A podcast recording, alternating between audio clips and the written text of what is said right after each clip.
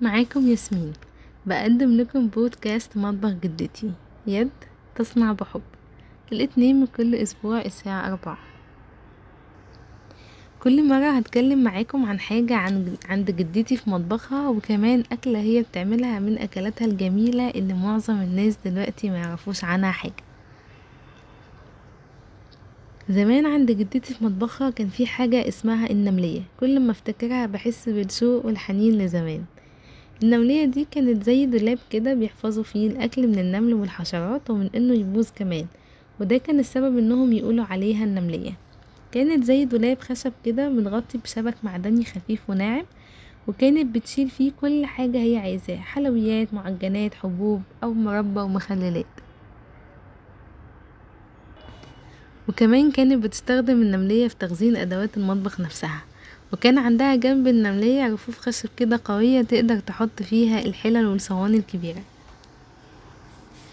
ودلوقتي خليني أقول لكم وصفة جميلة جدا من وصفات جدتي كانت بتقوم الفجر تعملها لنا كفطار. وكانت تعمل لنا آه وصفة المخروطة. في بلاد بتقول عليها مخروطة وفي بلاد بتقول عليها قدوسية جدتنا طبعا كانوا بيعملوا كميات بوصفات كبيرة جدا لكن إحنا خلونا ناخد مثلا كمية كيلو. هنجيب كيلو دقيق ومية واتنين معلقة كبيرة زبدة أو زيت ونص معلقة ملح صغيرة. هنجيب حلة كبيرة نحط فيها الدقيق والزبدة والملح ونعجن نعجن نعجن.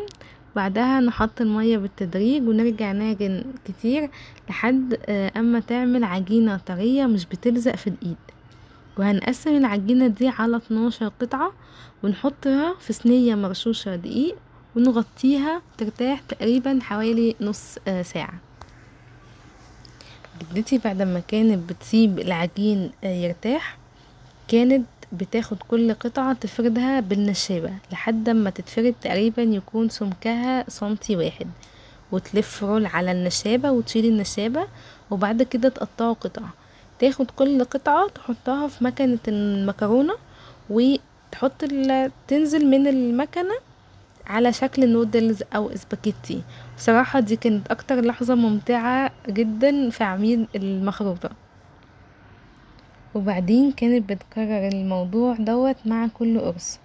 كانت بتسويها إزاي بقى؟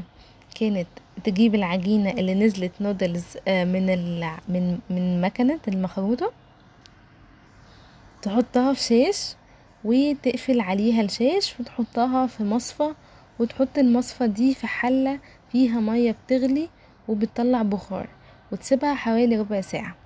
بعد كده كانت بتطلعها سخنة وتقلبها مع معلقة زبدة وتحط جنبيها سكر أو عسل أسود أو لبن أو جبنة قديمة.